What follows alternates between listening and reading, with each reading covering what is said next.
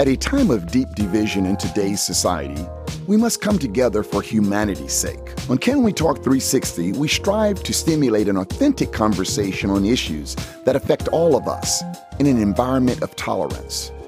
I am Eugene Pettis, attorney and community servant. Tune into our discussion to foster a greater awareness of yourself and others. Let's discover how there is strength in our differences and an abundance of possibilities when we stand together as one humanity. Welcome to Can We Talk 360. Today I'm excited to have with us Dr. Thelma Tenney. I met Dr. Tenney uh, over the past few years, and uh, I'm happy that she's agreed to come on as a guest on Can We Talk 360. Dr. Tenney is a licensed marriage and family uh, therapist. Uh, she's a certified clinical sexologist. Uh, we're going to get more understanding of that. I remember I first met her. I asked her to tell me what you do as a sexologist, and she shared it with me. And she's going to share it with you, all the listeners. Uh, she is uh, in. She's had a successful uh, private practice here in South Florida uh, with Dr. Tenney and Associates LLC. She also founded in 2015 a 501c3, a not for profit entity, uh, Healing Arts Institute of South Florida, uh, International Inc., where she supervises and mentors masters and PhD level uh, therapists. Uh, she's going to tell us more about that particular uh, undertaking and I think you're going to find this to be of uh, great insight, uh, both from her experience as well as her training. Uh, hello, how are you doing, Dr. Tenney? I am well. Thank you for having me, Eugene. Thank you. Thank you for, for coming. Let's get uh, one thing uh, uh, on the table. Tell us, educate us on what is a certified clinical sexologist. Okay, great question. So, what a clinical sexologist does is basically help individuals grow sexually, identify sexual goals. So, I offer education, resources, and tools to help individuals and couples again manage their own sexual desire and growth and come together as a couple. That's the fun part of my job. The difficult part of my job, of course, is providing trauma therapy for children and adults who have sustained some type of sexual trauma, helping them to move past those sexual um, traumas. I see that you have uh, had the privilege of speaking uh, around the world. You, you, you, you, have had a number of occasions uh, in uh, Normal University in Beijing, China. Uh, you've spoken at the uh, National Sex Conference in Munich, Germany, uh, on polyamorous system. Uh, what is the polyamorous si- system? Uh, the po- polyamorous systems? Polyamorous. Okay, thank you for correcting me. Polyamorous. What what is that? Poly- polyamory is the um, practice of, I guess, non monogamy. So it's different from swinging. It would be similar to a couple. I would say the closest definition would be if you look at, um, I, I don't want to say um, polygamy because it's not that it's not something that's illegal but it's it could be where there may be two wives or two women in a household with one man or vice versa. So there is mutual structure there are rules and boundaries just like in a regular relationship. It's just a, a triad or more than two in in this common household is that more prevalent in other countries, or is that something you see growing in the United States? Both. It's more common in other places, in other countries, where you will see that a husband can possibly have as many wives as he can afford. That is the most common way we see it outside of the country. However, we are seeing it more inside of the country where we have individuals who openly go into a relationship where they are okay with the dynamic of sharing um, a spouse. And it, the, his his name is skipping my mind, but there have been um, there's a comedian who came out and he shares he has um, two two girlfriends, um, and they live in the same household, and um, it, it's not an uncommon practice. It is one that is still taboo here in the United States, so a lot of couples don't really feel comfortable sharing it, but I see it in clinical sexologists. Yes, we see it a lot with couples. It's interesting to see that growth. What what do you see? Um, you know, I grew up born in 1960. There have been so many developments in marital relationships uh, over that period of time. Uh, what are the trends that you're seeing, uh, both from your study as well as your practice, of how the traditional marriage is being impacted in this 21st century? The biggest, I would say, is financial. Um, households having to struggle with um, finances and being able to come in uh, two incomes not being enough um, for um, the masses. And additionally, I would say just pressure being put on that that couple, the the nuclear couple, to keep up with the Joneses, if you will, or live up to this fictitious thing that social media has pre- is presenting to the world. To right, so it's no longer keeping up with the Joneses; it's keeping up with social media. All your hundreds and hundreds of quote unquote friends. Um, yes. you know, we've redefined what a friend is. Uh, it's not what it what it used to be. Um, when you have that type of pressure, financial pressure, uh, how do you counsel individuals to deal with that challenge, uh, but to do it in a way that s- sustains the relationship? So often, money is one of the top few uh, reasons for divorces. Uh, how do you deal with the realities of financial stresses in life uh, and in marriages, but still keep a healthy relationship? So the first way is on a very basic level, I work with the couple with getting a budget together so they know what their resources are, where they're coming from, and where they're spending. I also work with financial advisors who I refer the clients out to, where that's out of my area of expertise.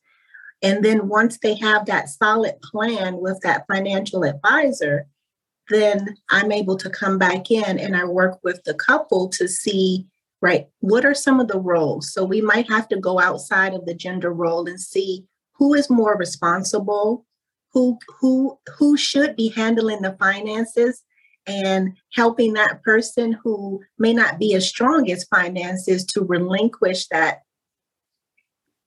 goal or task, as you will, over to the other person who's good at management without resentment, with just understanding that this is something that's necessary to help us survive, again, together or individually, and to not put us in harm's way or continue to put us in harm's way.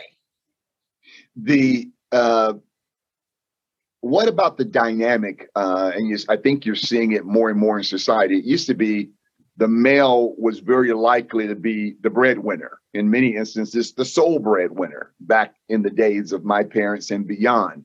Um, uh, nowadays, we have so many uh, uh, professional women in the workplace to their salaries are sometimes higher than the husband's salaries. How has that impact uh, marriages from your perspective? That has harmed um, marriages tremendously, unfortunately. Um, where again, there we are coming away from gender roles, where if that is an expectation, so we have to, not all of us, but some of us unlearn a lot of the things that we have been taught in the past. And it is difficult for a man to, some men to be in a position where they are not, again, as you said, the, the primary breadwinner in a family. And how do you concede, if you will, um, it takes a lot. It takes a lot of therapy. It takes a lot of open and honesty working with a professional to get past this thing that doesn't have to be a barrier.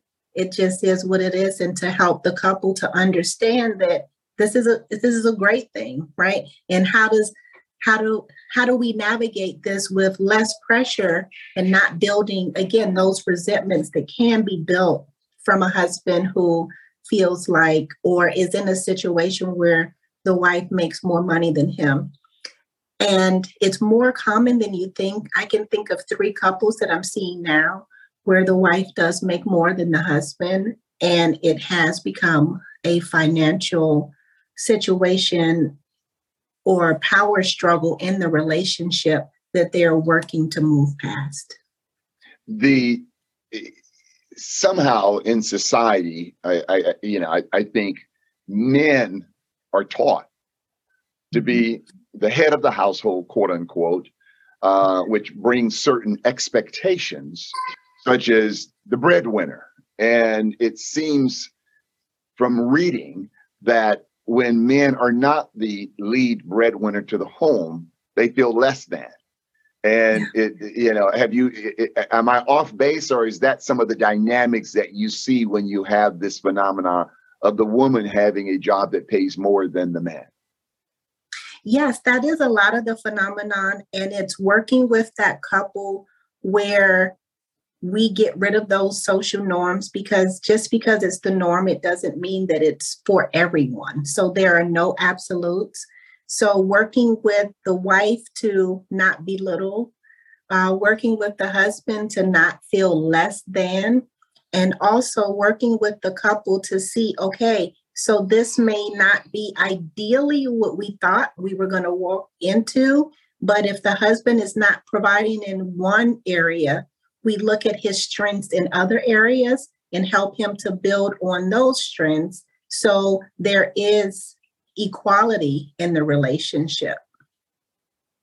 The there's been a continuous decline in numbers of people that are getting married. You know, there's a lot more cohabitation uh, uh, going on that people live together happily and successfully with no interest in getting married, have kids, do all the things, but are not married.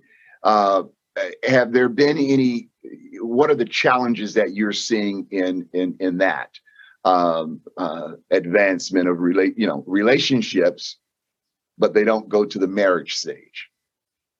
That is a great question, and so I co-wrote. Um, I I I used to do a lot of premarital counseling, right? As you said, I don't do as much because they are not people are not marrying.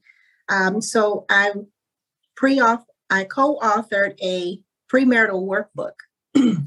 and that was a struggle to sell that premarital workbook because you see so many couples who need it and they like just because the word marriage is there, right? So they rejected that book.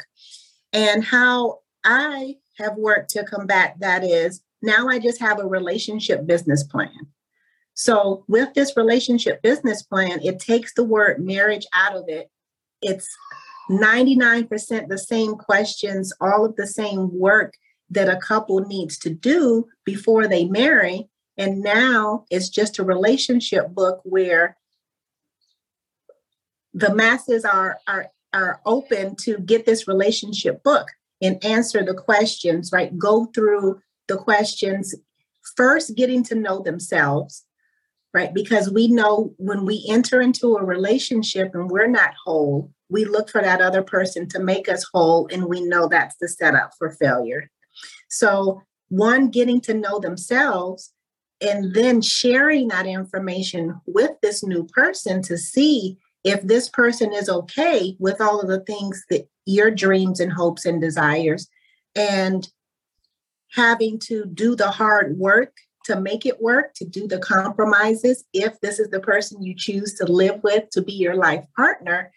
And the hardest thing, Eugene, is having couples to say, I'm here, you're here, we are just not compatible. How do we now just mutually walk away from each other, even before we move in with each other? All of the things that couples commit to without fully knowing themselves being honest and transparent and sharing that with someone else and allowing that person to do the same thing with them. One of the interesting developments in in in our society is online dating. Uh, you know, you used to meet people at church or meet people at the club or wherever else you meet them.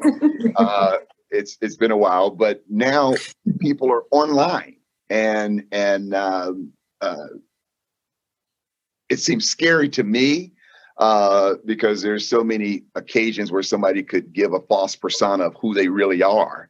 Uh, but are you? What are you seeing in that space of relationships uh, originating from online connections and advancing into uh, wholesome, healthy relationships? I am seeing that. I I have couples that I've seen that have successfully met online and married and are in okay relationships. and I have the as you said the professional women. I have a lot of high profile professional women who are looking online for quality people and um, there are the horror stories where people are misleading them and male and female.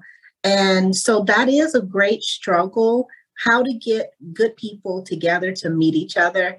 Um, i know we're both members and i promise this is a, a shameless plug for them but i sing praises to the tower club too because where you can meet someone who is like-minded a business person um, great people. So just finding places where if church isn't for you, if the club isn't for you, I do a lot of work with couples and just trying to find places close to their area where they can meet someone in person and have that face to face contact. Because as you stated, when you are online, it is it, it's hard enough to meet someone in person and not be misled by someone who's not going to be truthful. And then when you look at this online dating, it it just makes it easier for individuals to be misled. And I, I see that more than often. I would say successful relationships that I've come across and seen that have been healthy and honest would be at about 5%, and the other 95% are not so well. The uh, it, it, it's interesting because I think there's also some ge- generational considerations yeah. when you look at the success. When you look at younger people, some studies that I've read, younger people and how they deal with online and older couples.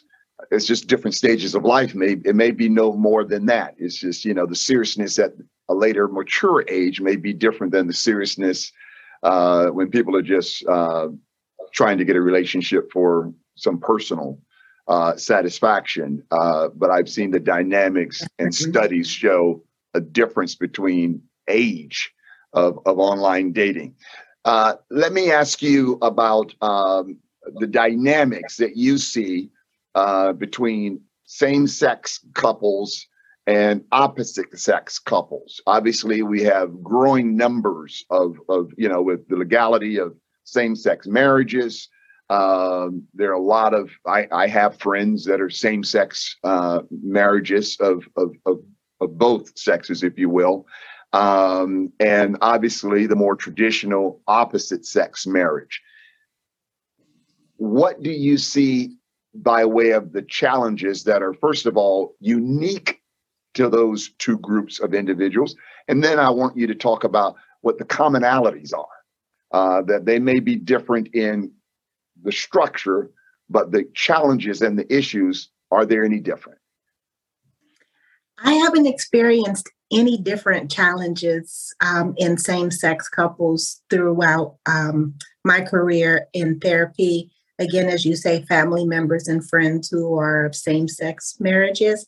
If anything, there is more cohes- more cohesiveness in in their relationships um, because men truly think different than women right? And, and vice versa. That was going to so, be my next question about but we're going to come that's a whole that's a whole podcast in and of itself but go ahead. So so yes I, I don't see any different problems right? Other than the occasional someone's wearing my clothes type thing right? That's probably one thing. But again you get that in same sex I mean, different sex marriages too, right?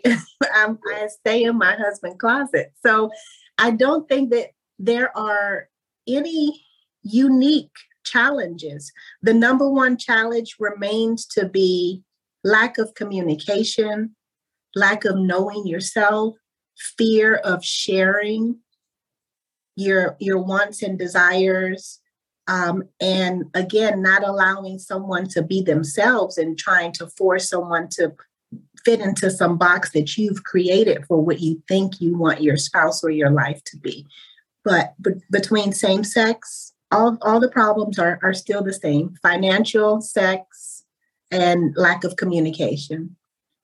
One of the um, uh, you're saying the differences between men and women males and females that men are from mars and women are from venus or vice versa however many decades ago that was brought out.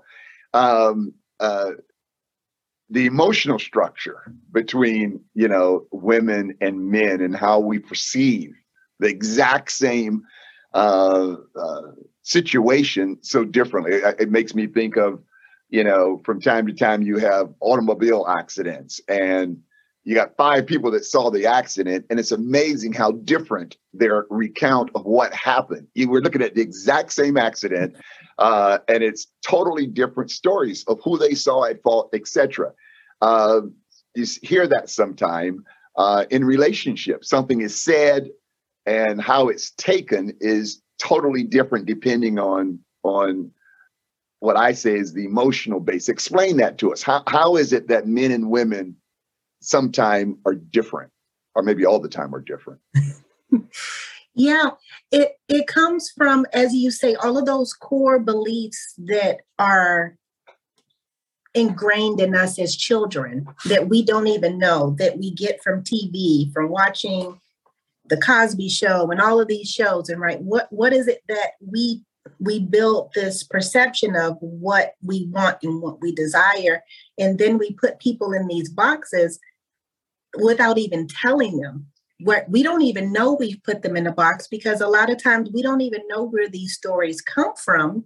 And it's not until you get into therapy and figure out why things aren't working and we start deconstructing stories and then rebuilding and re-narrating stories to fit where you truly are where your partner is where your spouse is.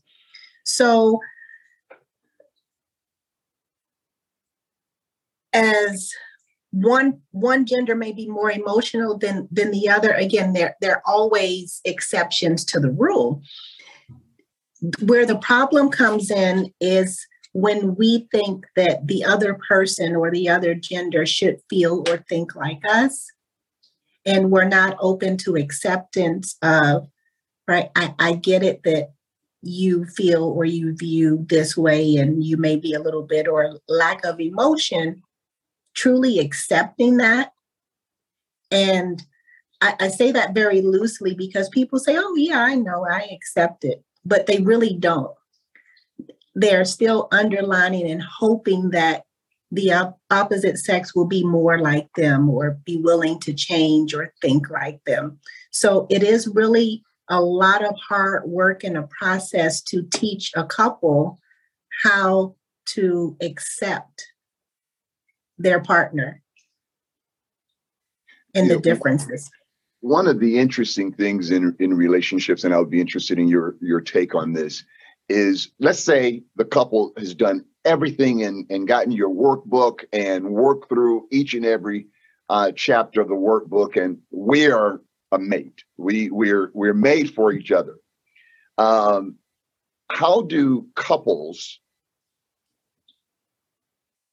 what do couples do to deal with the growth that occurs from the date of the marriage until eternity, hopefully? How, how do you handle that? The person you marry may not be the exact, he or she may grow and and and that has a different dynamic how do couples how can we keep check on that to make sure that there's growth parallel may not be on the same track but you're still going in the same direction as opposed to one person growing and another person staying where you found them 10 years ago 20 years ago i think that that goes directly to what we were just discussing about acceptance. So, when you come into a relationship, you may have a lot of plans and goals and ambitions, and again, just plans of what you think you're going to want. And then life happens. so, that acceptance of your partner's growth right? Um, when my husband and I met, it was like, look, I'm going to retire in five years and you're going to retire with me too. And I was like, oh, yeah, sure. But Eugene, you know what all, all the ventures I've started in five years. And it's difficult. It's difficult for him to see, okay, well, maybe that five year thing is not going to happen. And we have to current, we have to constantly renegotiate, right? So this is where I see myself going because I want this PhD program. And how can I do that? And how can he be okay with it?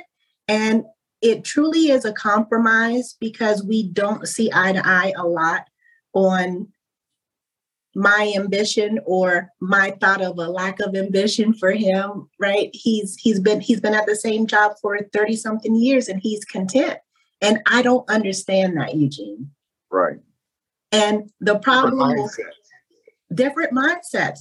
And I would have a problem if I spent all of my days trying to think like him, trying to understand him. I have to accept that I don't understand him. I don't understand his mindset. Um, we speak different languages in that part, and that's okay. As long as he is okay, and as long as our household is okay, then it's okay. A lot of times, couples make problems where there doesn't have to be a problem, right? So there is nothing wrong with me being ambitious and being an entrepreneur, and there's nothing wrong with him being at his current position for 35 years, right? So we have to see value in each other's differences as long as it, it keeps our household where we need to be financially. And um, you, you, touched a little earlier, Dr. Tenney, on what I'm going to call some pillars of pillars of, of a relationship. You talked about communication, knowing yourself, uh, fear of sharing, and uh, wants and desires. Talk to us about uh, talk to us about communication. We all hear it. We all know it. How do we deal with a healthy communication in our relationships? How do we create it? Healthy communication is first stepping back and having a conversation with yourself. So I'll be the first one to tell you you are not crazy if you talk to yourself. You have to talk to yourself. You have to discover what are your wants, what are your goals, what are your dreams. And then once you've established that, again, as you said, knowing that this may change with evolution, what you want today may not be what you want tomorrow. And how do you share that with someone? You just do. So we we have to pull out the fear and the stops of if I share this with someone, they're going to leave me or they're going to walk away. And know that if you are being honest and being your true, authentic self, and you share that with someone, we have to learn how to be okay with that person walking away from us. And that person may become a great friend, a business partner, a colleague, who knows? But that may not be the person that we're set to be a life partner with. And what I see so many times and why people aren't getting married and why people are getting more divorced so rapidly is because they haven't stopped to know themselves, do the work to know themselves. And then if they did do that work, Eugene, only half share it with who they want to share their life with because they are afraid that when they find this out, they're going to walk away. And guess what? They do, right? And it's 10, five years down the road, and now you have a broken home or a broken marriage. And again, if you would have been open and transparent within that first quarter, yes, you probably would not have gotten married, but you would have not wasted so much time. Right? That's what I hear couples say all the time. For seven, I wasted 17, I couldn't imagine wasting 17 minutes, Eugene, let alone couples wasting 17 years, 20 years of their lives just not being happy because they didn't feel empowered enough to stand up for themselves in the beginning of a relationship and be honest and communicate what their true authentic self was if you have someone that's able to do that and be authentic at the beginning of the relationship um, in, in, in my mind's eye listening to you that's a smoother track. But what if you have someone that was not that authentic um, or open and honest for whatever reason? I mean there could be a you know countless yeah. reasons. Now you're five years in the relationship 10 years in the relationship and now and and and you know relationships are like anything else. There's a settlement process where you're you're it's settled into the foundation that you're going to build upon. And now you start bringing some of your thoughts to bear that had not been discussed in the pre-marriage stage hadn't been discussed in the five. Now you're talking about it for the first time in 10 uh, years. How do you handle that situation that may be a number of people that didn't do it at the beginning know it needs to be done uh, but now we're into this and you're going to come out with some authentic discussions about your wants your desires your needs uh, uh, and it's going to be new to your partner. And uh, you know what are your recommendations of the people that want to do it but didn't do it at the beginning? Just do it right? You you you have to just do it. It is never too late right? If you find yourself walking down the wrong road and you know to get to where you want to be is back there right you're going to turn around and you're going to walk that way or you're never going to get to where you're trying to go so those are your options and i'm not saying that the relationship has to end by no means. I have couples who have done exactly that, Eugene, been married for 10, 15, 20, 30 years. And they say, you know what? It's never been what it should have been. And we want to get on track. And yes, you can get on track. Both have to be willing to do the work, right? So you can't have one person who's half in and half out. So if both are willing to do the work, and the work is communicating, learning yourself, and that compromise and acceptance.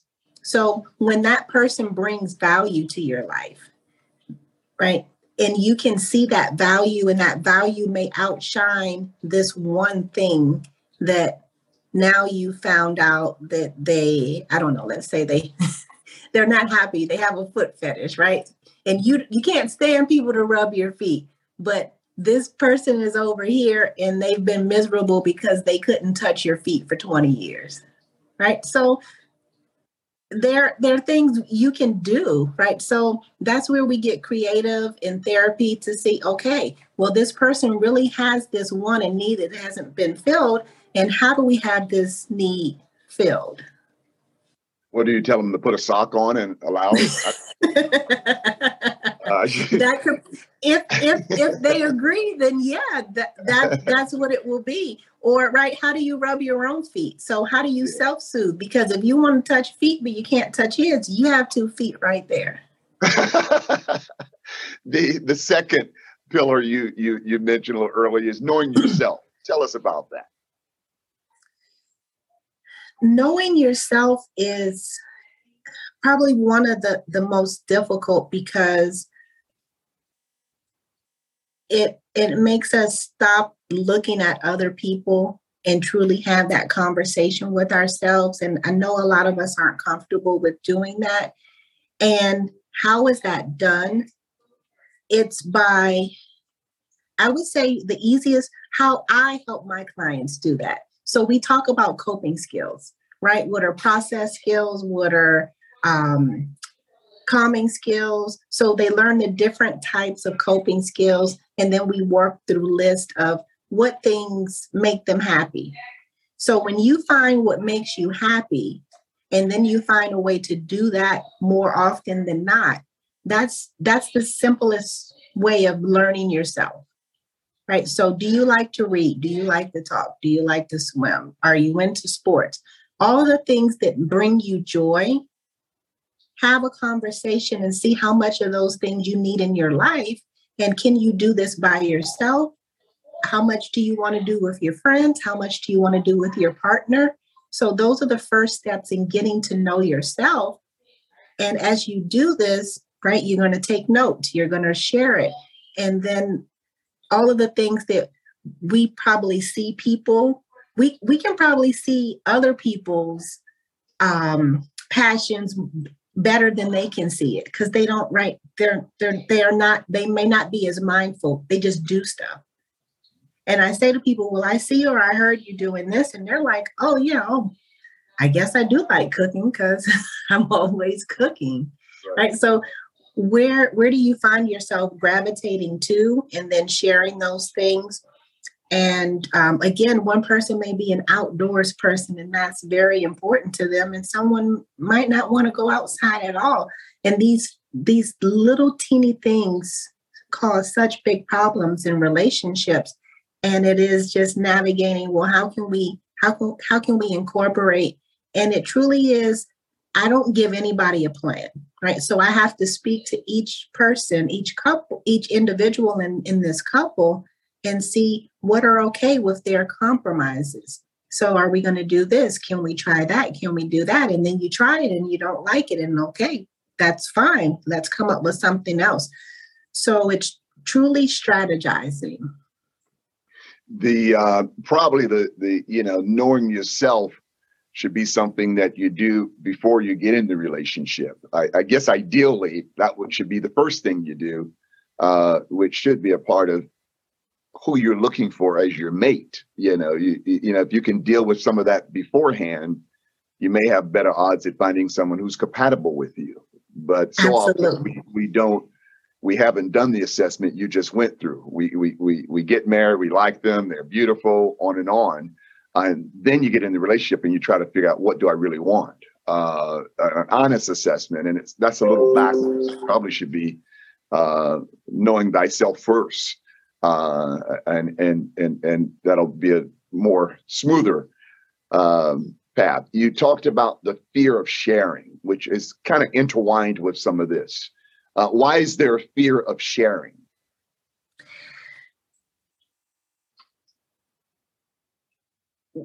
There's a fear of sharing because somewhere in our past we shared and we were shut down or we were shunned or we were made feel less than. So now this fear has set in where if I share this, this person won't want me, won't like me, won't want to be around me, won't think that I'm a good person. And chances are, possibly. And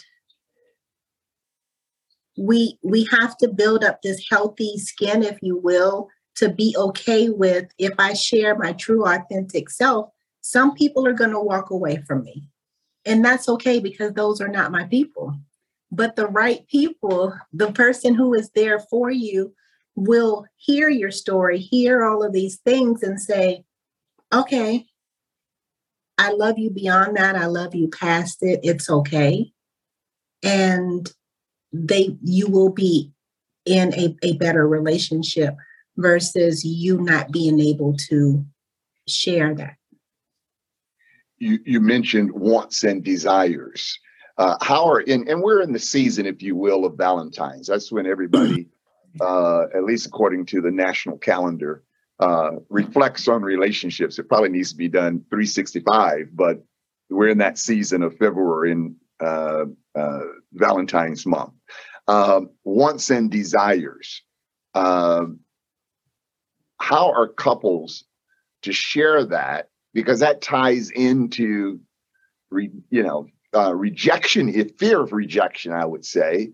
And if it's rejected, where do you go with that one in desire? Uh, how, how are you to just suppress that one in desire, forget about it, even though it's something important to you? How do you manage, how do you tell your couples to manage that sharing of wants and desires? And what do you do when your desires are rejected?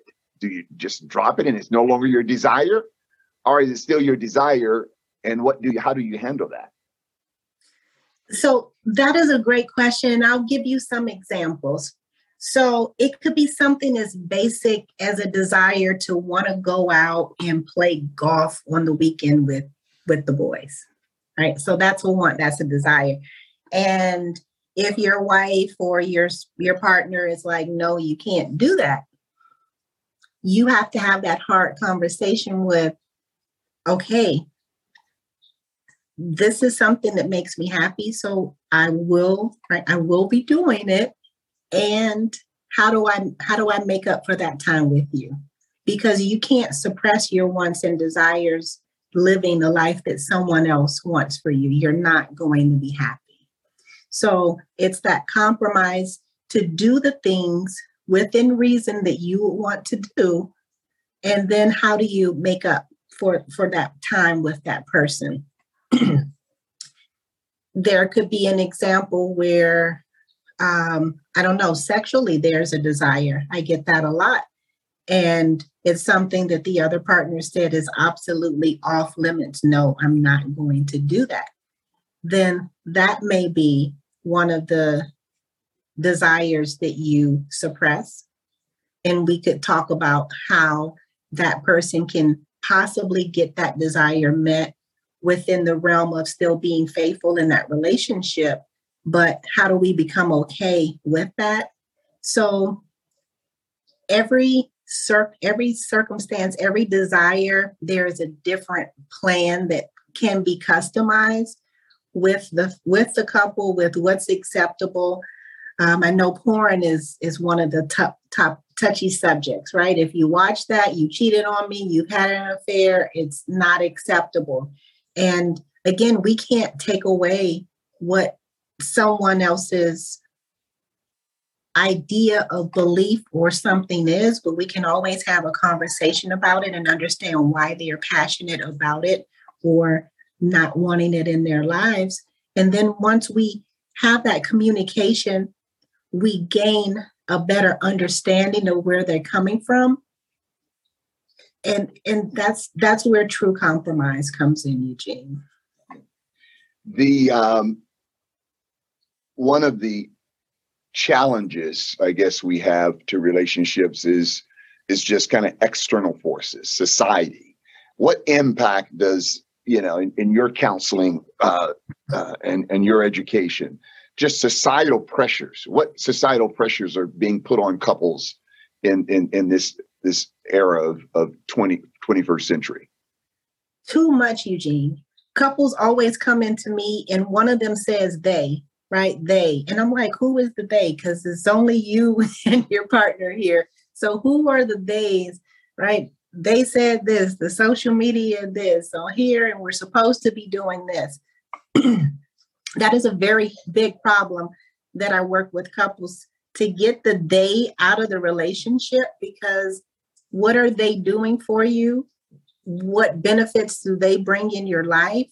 And how do you function without the days?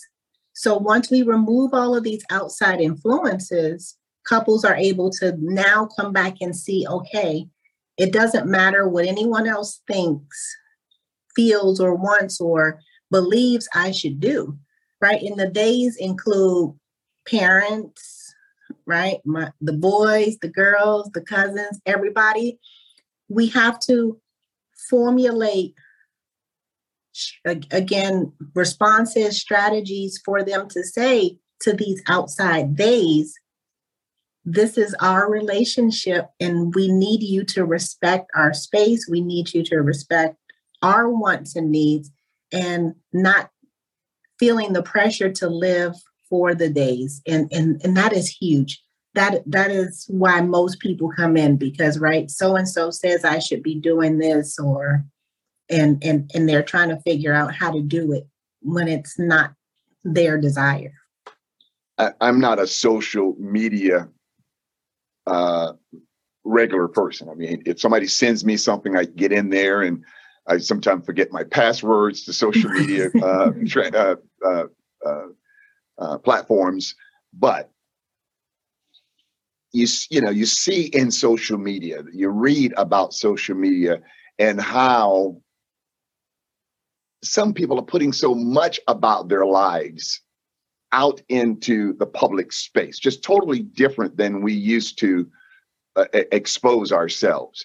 Uh, you have one partner who's really social medially in, in, in engaged, uh, and every picture, every place you go, you you know they're putting it out there for whoever their their their the friends. Uh, friends are, and you have someone else who's not like that. You know, just don't want to be exposed like that. Uh, given this age of social media, do you see any tensions of, of that type of conflict? I do. I, I see the tension in why aren't you posting me or you need to post me, you didn't like my post, right? so it's it's out there. And again, it's understandable. Um,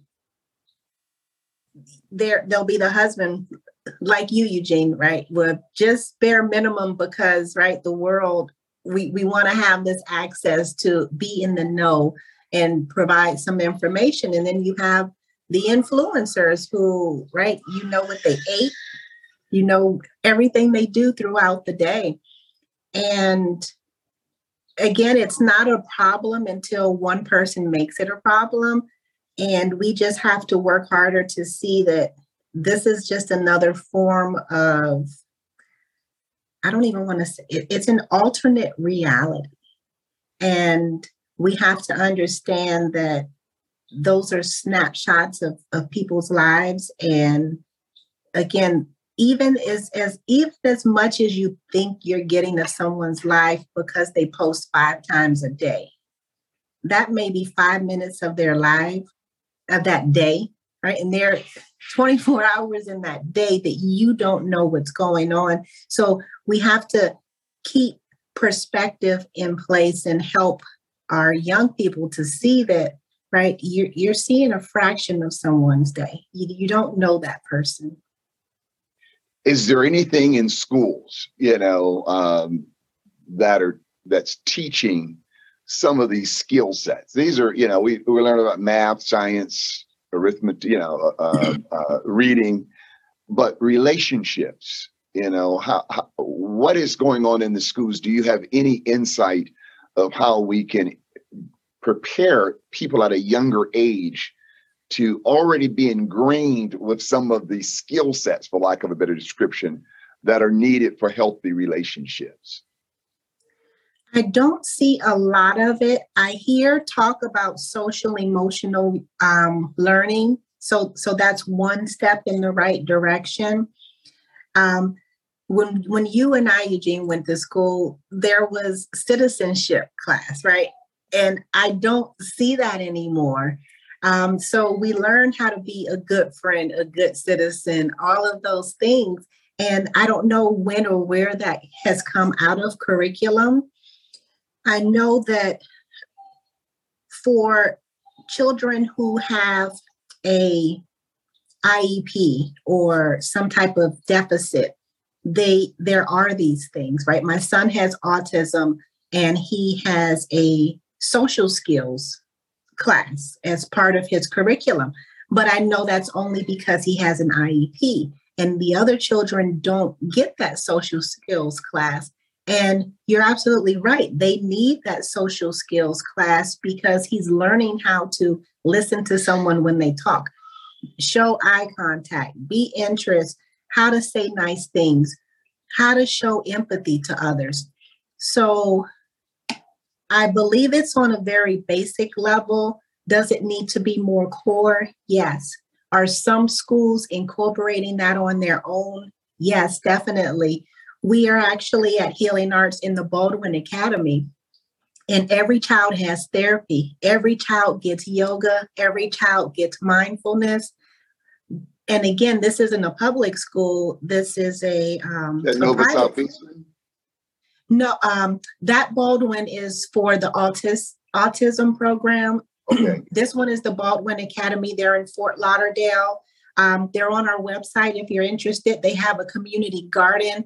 So these are marginalized African American children in this school, but the principal saw the need that there was something emotionally missing. So she put that curriculum in herself.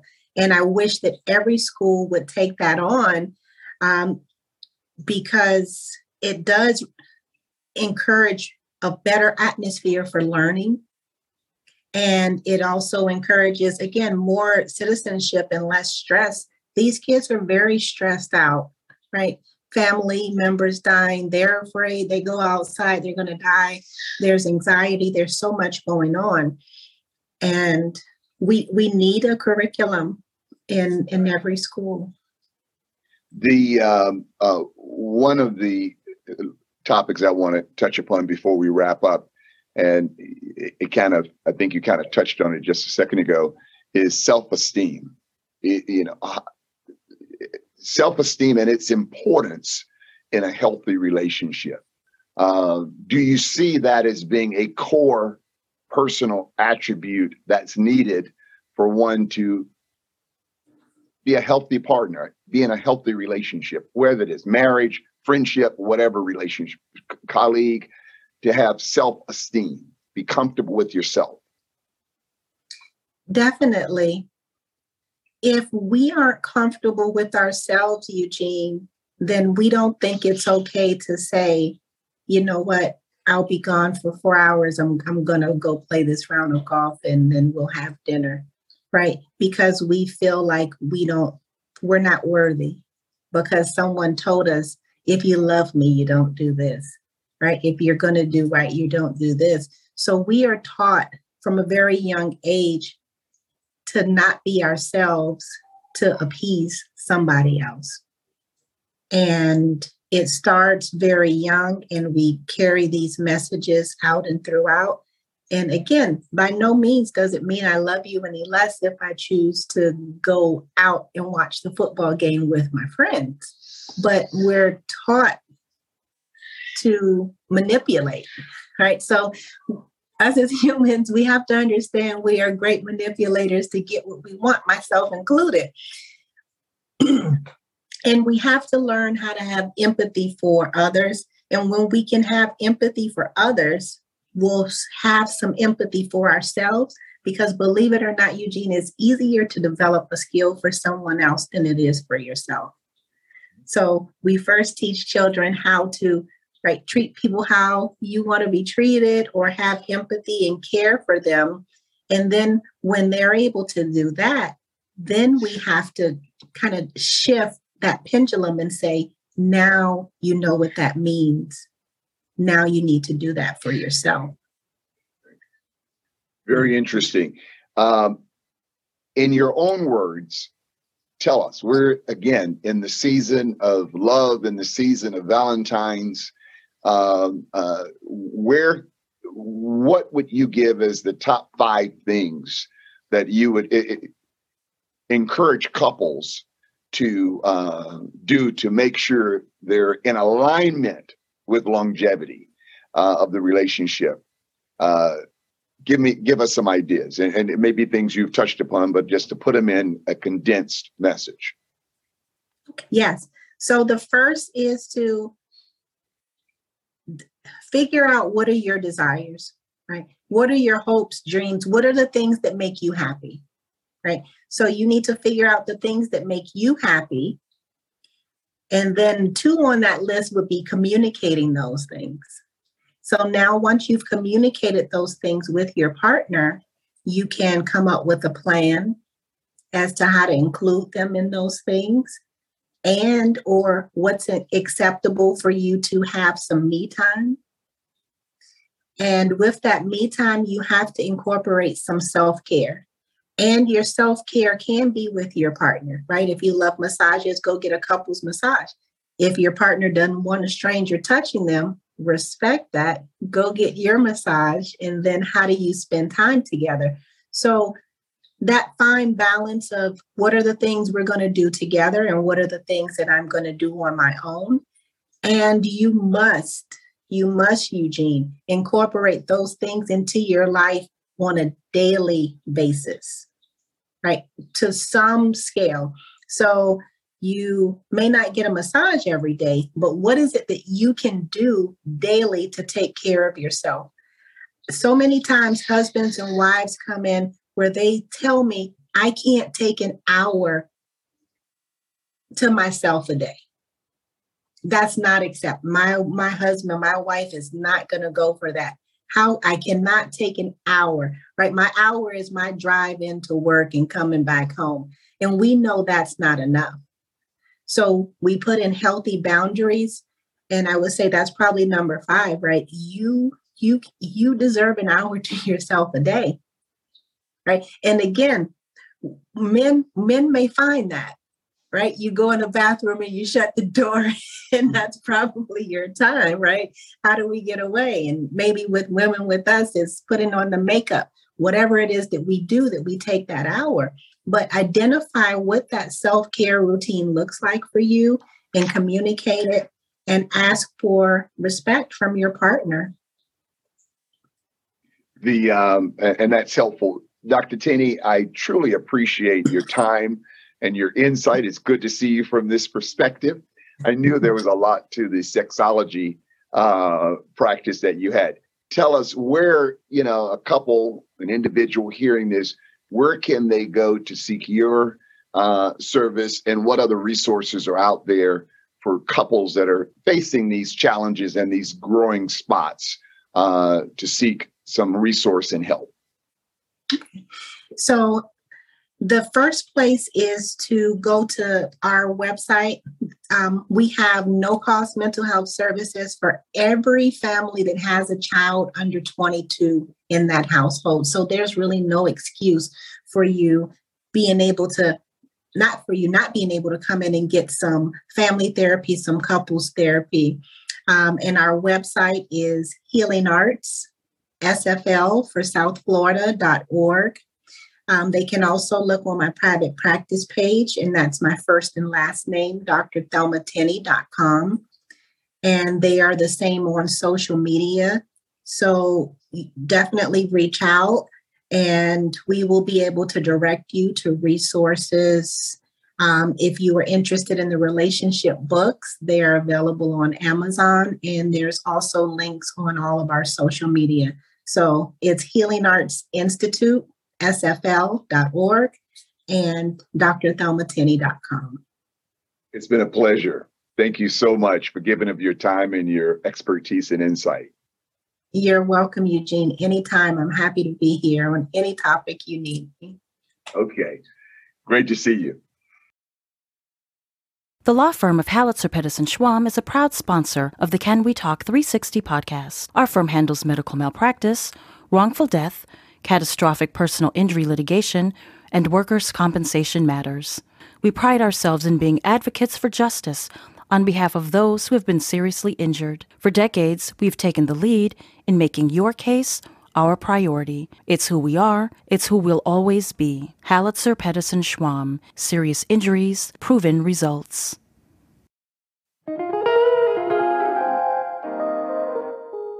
Thank you for listening to today's episode of Can We Talk 360. I sincerely hope that you are inspired to seize this moment in time and take real action towards change. Remember, all change begins with a conversation. Be sure to tune in every month for more fascinating discussions and motivational food for the soul.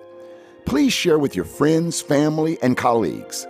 Follow me on Facebook, Instagram, and YouTube at Can We Talk 360 and visit us on the web at www.canwetalk360.com.